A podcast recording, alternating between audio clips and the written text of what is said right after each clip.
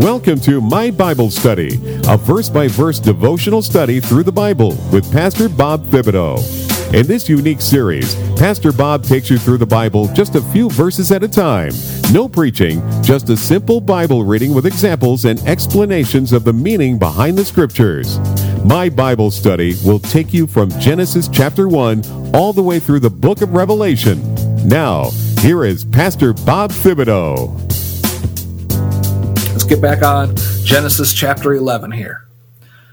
The people's hearts had every evil imagination. The fact they spoke the same language just made it easier for them to work together. And working together, people can accomplish more than working as individuals. Amen. So even today, if those other countries and the American people could sit down and talk together in the same language, we'd find we have many things in common. I mean, they love their families. We love our families. They want a peaceful world just as we want a peaceful world. You see, the heads of government are the ones who are having the problems, seeking power. That's where wars come from. Normally, wars won't come between, you know, people, people. They don't want war. The wars come because the governments, we want this. Well, we don't want to give it to you. Boom, now we got a war. Right? So the governments of the people are the ones who have the conflicts. They use the people as pawns in their efforts to impose their will on other people. The people themselves want peace. And true peace can only come through Jesus Christ. Amen. Praise the Lord. Don't shut me down when I'm preaching good. Amen. These people working together were not good because Nimrod's descendants followed false gods. Amen. Whatever they did would be bad because their hearts were evil. In verse 7, it says, Go to, let us go down, and there confound their language, that they may not understand one another's speech. So let us go down. Again, the plural does not refer to angels, but is the Trinity, the plural of majesty. God the Father speaking to Jesus, probably. Jesus, the, the for lack of a better term, say the doer of the Godhead, they were going to make it impossible for the people to understand each other. So in verse 8, so the Lord scattered them abroad from there upon the face of all the earth, and they left off to build the city. The Lord scattered them. God addressed their prideful rebellion at the very first act. They had chosen to settle. He forced them to scatter.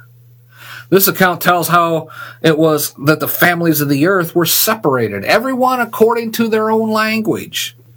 Right? Remember back in 10:5? They were separated on the earth after the flood, verse 32 in chapter 10. What men will not willingly do, but God needs done, God forces them to do through judgment, right? Today, there are more than 3,000 different languages and dialects of languages. 3,000! Why? The result of this confusion right here in verse 9. It caused people to, to group together. You know, they're talking to one another. And all of a sudden, oh, oh, I understand you. Okay, and now there's two. And oh, oh, there, hey, hey, yeah, yeah, you hear us, right? You understand? Yeah, come over. Now there's three. And they start grouping together and understanding one another. And then they scattered in order to live where their little groups could be and when they could understand one another, help one another, and survive, right? That was the scattering of mankind. The name Babel is linked with the Hebrew word balal, which is to confuse. And that's what Babel really means, is to confound or to confuse, right? The ancient Babylonians, Babel, right, called the city Babelu, meaning the gate of God. At any rate, there is a pun in the construction of Babel Balalel when the Bible city, or in the Bible, this city came to symbolize a godless society. Right? And and Daniel 3 talks about that, you know, pleasures, sins, superstitions, as well as its riches and eventual doom. You know, uh, Saddam Hussein tried to reconstruct the city of uh, of Babylon, and you know, remember all these things are the same. Babel, Babylon, right? And it didn't work. He died too, right? But certain lessons appear here. Number one, boastful pride. arrogance, focus on material power. That's all sinful in God's eyes. And the theme behind it all? Pride. Yahweh, God's purpose lasts forever. It never changes. Every plan he formulates is in, inevitably implemented in spite of all the effort of man to say, I'm not going to do it. Think about your child. Little Johnny, I need you to go in there and clean your room. No. uh, I can't believe you just said no. I said, go clean your room. No, I'm not going to do it. Little man, let me tell you who you're speaking. Let me just remind you who you're speaking to here. No, I don't care. I'm not going to do it. And then dad gets up. Usually at that point in time, little Johnny will say, okay, and off he goes. But if he stands up, puffs out his chest, says, I don't care what you do to me, I'm not going to clean my room. Yeah. That usually doesn't bode too well for little Johnny, right? And uh, tell you a quick story. I was like little Johnny. I was about 13, 14 years old. And uh, I wasn't going to do so. I can't remember what the, the purpose was, but I decided I'd had enough of being told what I was going to do, what, you know, all that. And I puffed out my chest. My dad did the same. He got up. I stood my ground. My dad started laughing. He says, You think you're tough enough to take me? I was taking karate at the time. I said, Yep. It's all right. Tell you what, let's go outside. Every time I knock you down, you give me ten dollars. Every time you knock me down, I give you twenty. I'm like, oh yeah, I'm gonna build up my bank account now. This is yeah, let's go. I figured I, you know, I I knew karate. Well, I end up losing about fifty bucks to my dad that day, so that didn't work out too well, right? But that's the same thing. People do the same thing with God. I'm not going to do it. God says, Oh, yes, you are, right? His goal, his plans, they will be implemented one way or another, right? So God's plans endure forever. Every plan he makes will come to pass in spite of all the efforts of man to do otherwise. It just may be a little bit more painful in the process. That's all. The people, God said, will go into all the earth, and they will go into all the earth one way or another. Unity and peace are not the ultimate goals in a sinful world. They want division. That's why you see the, the fake news, you know, the, the drive-by media with all the, you know, everything they do is about creating division in this nation, not unity. Everything they do is about division and not unity. Unity and peace are not their goal because it's better for them to be divided so they got something to talk about, right? And all that does is create apostasy, really. God scattered this wicked group to what now are many different countries, changing their language so they would not be able to cooperate in their evil adventures anymore, right? What a contrast to the day of Pentecost. Oh, praise God, right? Every man heard in his own language the same message from God. Hallelujah. Shout amen somebody about that one, right? They all say, wow, how is it all these different people that speak different languages, how is it we hear them all speaking the same thing? Praise God. But that wasn't that was the opposite of what we're reading about right now in Genesis 11, verse 9. Therefore is the name of it called Babel, because the Lord Jehovah did there confound the language of all the earth, and from there did the Lord Jehovah scatter them abroad upon the face of the earth. The name is called Babel linking to the Hebrew word meaning to confuse. So, from this account, Israel first understood not only how so many nations, peoples, and languages came about, but also the rebellious origins of their enemy, right? Babylon. So, scattered them because they would not fill the earth as God commanded them to do. God confused their language. They had to separate and collect in regions with people that they could understand where this own particular language was being spoken. That's how all these different nations started. The word Babel is used today to mean something spoken unintelligibly, something difficult to understand. If they wouldn't scatter their own, God would do it for them. Praise the Lord. So there's then there's a definite break here. We take up the ancestry of Shem, which is another group entirely, right? We see that beginning in verse 10. Uh, Shem and to Abram, the genealogy of Shem, verse 10, is what started. These are the generations of Shem. Shem was 100 years old, begat Arphaxadad two years after the flood, right? Here we see the beginning of the genealogy of Abram, later known as Abraham. The shortening of lifespans started. We can see the effect. Uh, Shem lived after we got Arphaxad 500 years. He begat sons and daughters, right? Generations of Shem. One, uh, like I said, genealogy, the posterity of Shem. Not all of them, right? Only of those that were pertinent to the line of Abraham by which might appear the true line in which the Messiah from Adam through Abraham could be traced.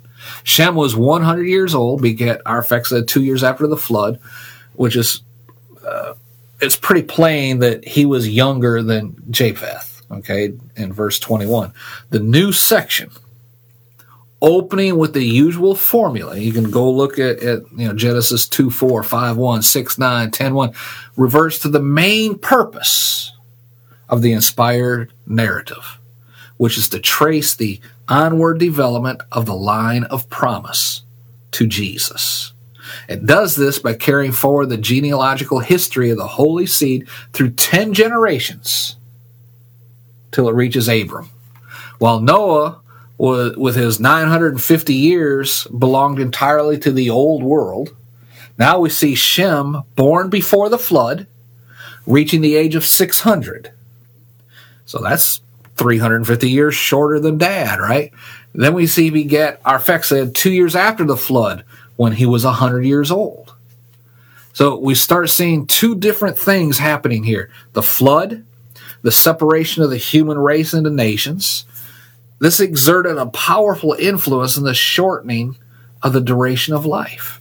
The former by altering the climate of the earth, and the latter by changing the habits of men. But while the length of life diminished, the children were born proportionately earlier, right? The usual phrase, these are the generations, marks the beginning of the fifth document. According to, now, how can I put this? We're entering a new phase here of human development. The nations have gradually departed from the living God. They have not, however, stopped doing ungodliness. They've fallen into, you know, polytheism and idolatry, the knowledge of the one true God, the maker, the possessor, the upholder of heaven and earth. They're turning away from him. But the promises, first to the race of Adam, that the seed of the woman would bruise the serpent's head, then to the family of Noah, that the Lord should be the God of Shem, they were still in force. The promises were there. It's obvious from the promise that the seed of the woman, well, you can now expect that through the line of Shem. And verse 10 lets us know Shem was 98 years old when the flood was over. That, this too makes you wonder about the belief that Noah was 120 years in building the ark. Notice in verse 11 something. Shem lived after he begot Arphaxad 500 years, begot sons and daughters. The apparent dropping of the names of the other children were not in the lineage of Jesus. Here again, you see the Bible is not written in chronological order. These few verses were going more into detail about those who were mentioned in Jesus' lineage. In verse 12 and 13, Arphaxad lived uh, 5 and 30 years, begat Selah.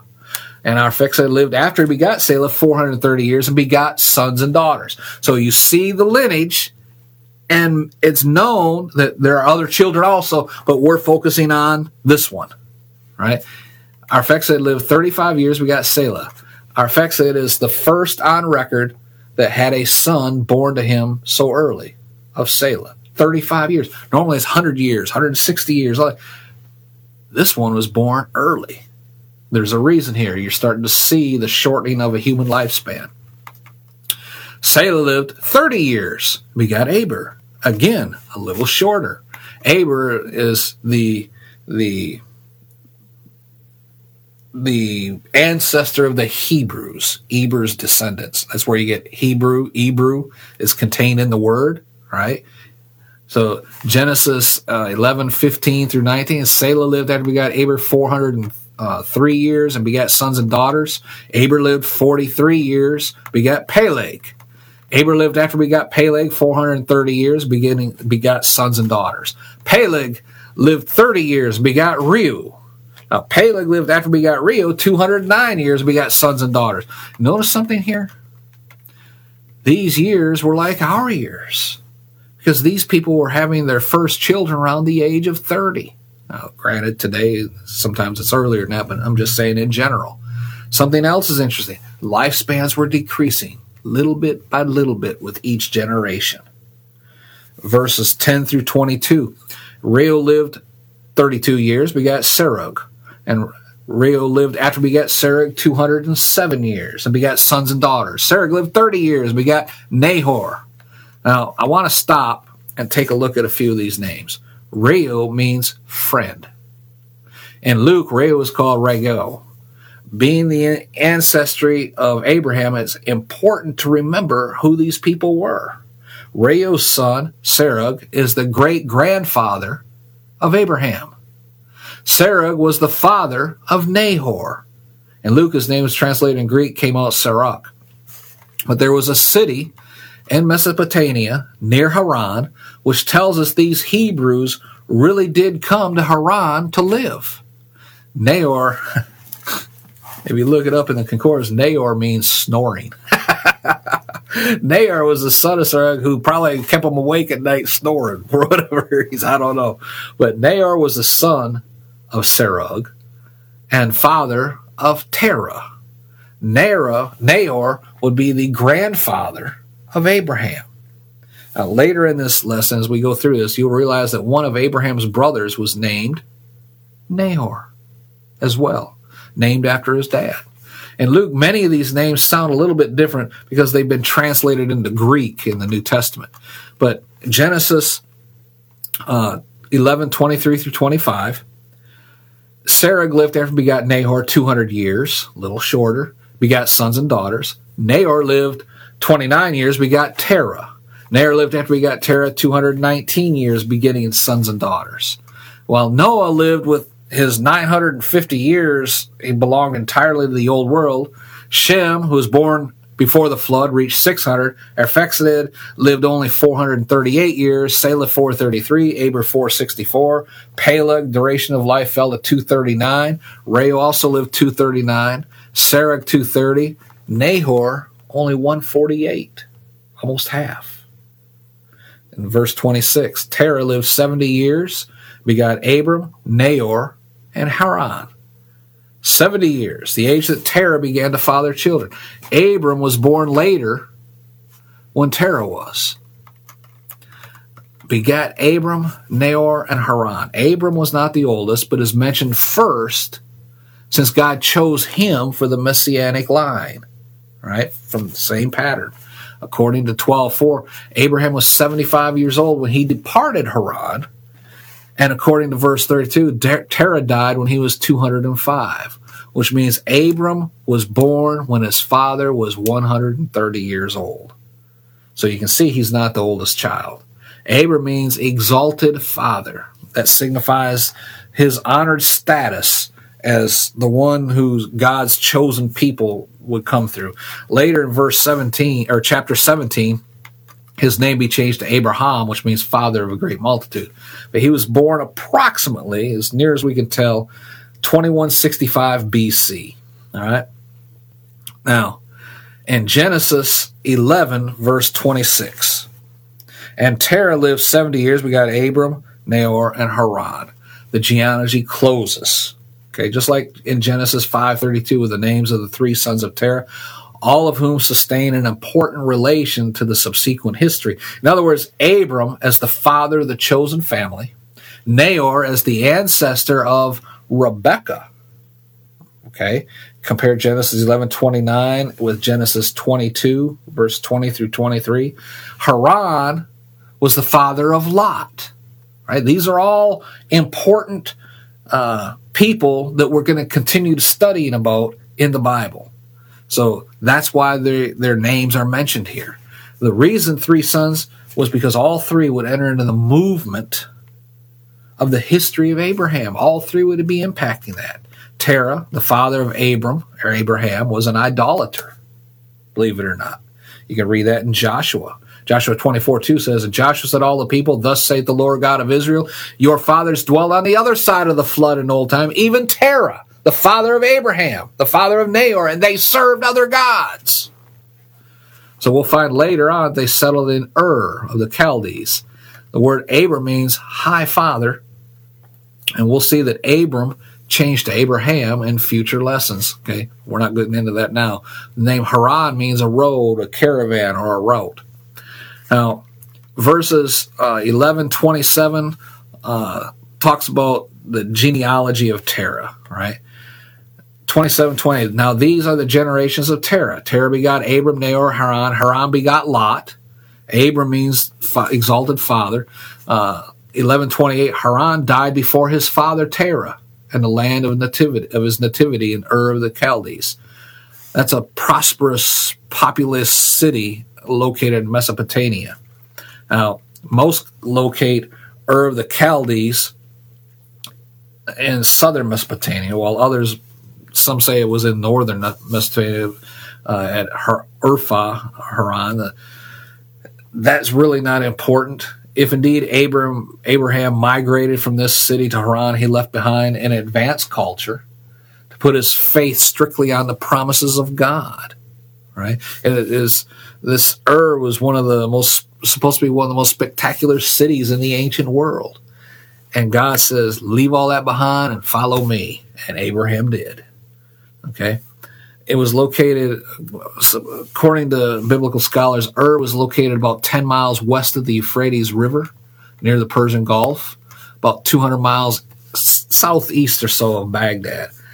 It's significant, though, in scripture as the city from which Abraham departed on his pilgrimage to the promised land. Verse 31. Archaeological excavations were begun there in 1854. The most significant work was done in the, the 1920s and 30s, and they discovered gold helmets, gold daggers, drinking cups, royal cemetery where kings were buried, right? Uh, clay tablets, and all these things, you know, were found there. Uh, it had it demonstrated they had one of the most advanced cultures in the ancient world at the time. And we see here that Abram's brother Haran died and left Abraham with Lot, Abraham's nephew. And it seemed like the whole family lived in Ur of the Chaldees at that time. In verse 29, it says, And Abraham and Nahor took them wives. The name of Abram's wife was Sarai, and the name of Nahor's wife Milcah, the daughter of Haran, father of Milcah, and the father of Iscah. Right? Milcah was mentioned prominently here because she was the grandmother of Rebekah, who later married Isaac. See how it's all tying together here? In verse 30, but Sarai was barren, she had no child. Sarai probably means contentious. Later on, God changed her name to Sarah, which means princess.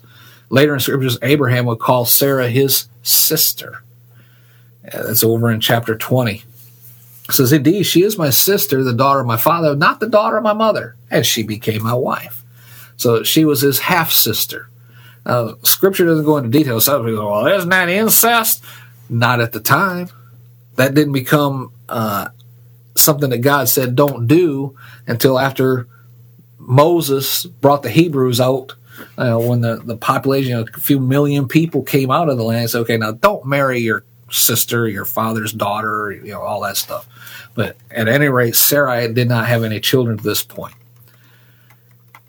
in verse 31, we see, And Terah took Abram his son, Lot the son of Haran, and his sons, and Sarah his daughter in law, his son Abram's wife. They went forth with them from Ur of the Chaldees to go into the land of Canaan. And they came to Haran and dwelt there.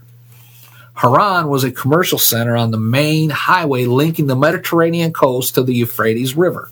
The city was a center of the Babylonian moon cult, right? And was probably founded by Sumerians from Ur. Haran is identified in Scripture as the city that Terah settled in after leaving Ur and the place Abraham departed from to go south into Canaan. Later, Abraham's servant went back to Haran to find a bride for Isaac. And Jacob let, fled to Haran when he was fleeing from Esau. So there, Jacob married Leah and Rachel, and excavations were concluded there in the 1950s, revealing that the early culture of the Sumerian city and its later uh, Syrian influence. Okay, but well, I don't want to get into too much detail because we'll cover that later. But the city Haran was named for the man Haran, right? Uh, Ur came to Haran. Abram traveled along the Euphrates to Haran, and it's basically a crossroads trading town. Okay, the, it was the best route to come down into Canaan and avoid crossing the have to go through the desert with all the people and the animals. Okay, so it was just a trading route. But the city Haran was named after the man Haran, and Abram at this time seemed to have taken responsibility for raising Lot, is what it seems like. And finally, in verse 32, the days of Terah were 205 years, and Terah died in Haran. Now, with the death of Abram's father, Terah, this left Abraham kind of in charge of the entire family now, right? At any rate, from this point on, Abram felt responsible for Lot. Uh, note again here, the lifespans of the people are getting shorter and shorter. Now, one thing I forgot to mention is that if you begin with Adam, and you add up all of the years to Abram, you'll discover that Abram was born 1,948 years after Adam. Why is that significant? Well, Abram is the promise to the believers. Israel is the promise to the Jews. Israel was born 1,948 years AD in our time. 1948. Coincidence? I don't think so. I believe that God is so specific in what He's doing. And He has these little signposts along the way. Thank you for joining Pastor Bob as he leads you verse by verse through the Bible in this series called My Bible Study. We pray this study will bring you closer to God and reveal His Word and His will for you through the Scriptures. We would consider it an honor and a blessing if you would support this outreach with your financial offerings. We have partnered with Patreon to offer you unique gifts and benefits for various levels of giving. Please visit our page on Patreon by going to patreon.com forward slash My Bible Study Podcast, all one word. That link again is patreon.com forward slash My Bible Study Podcast, all one word. Until next time, be blessed in all that you do.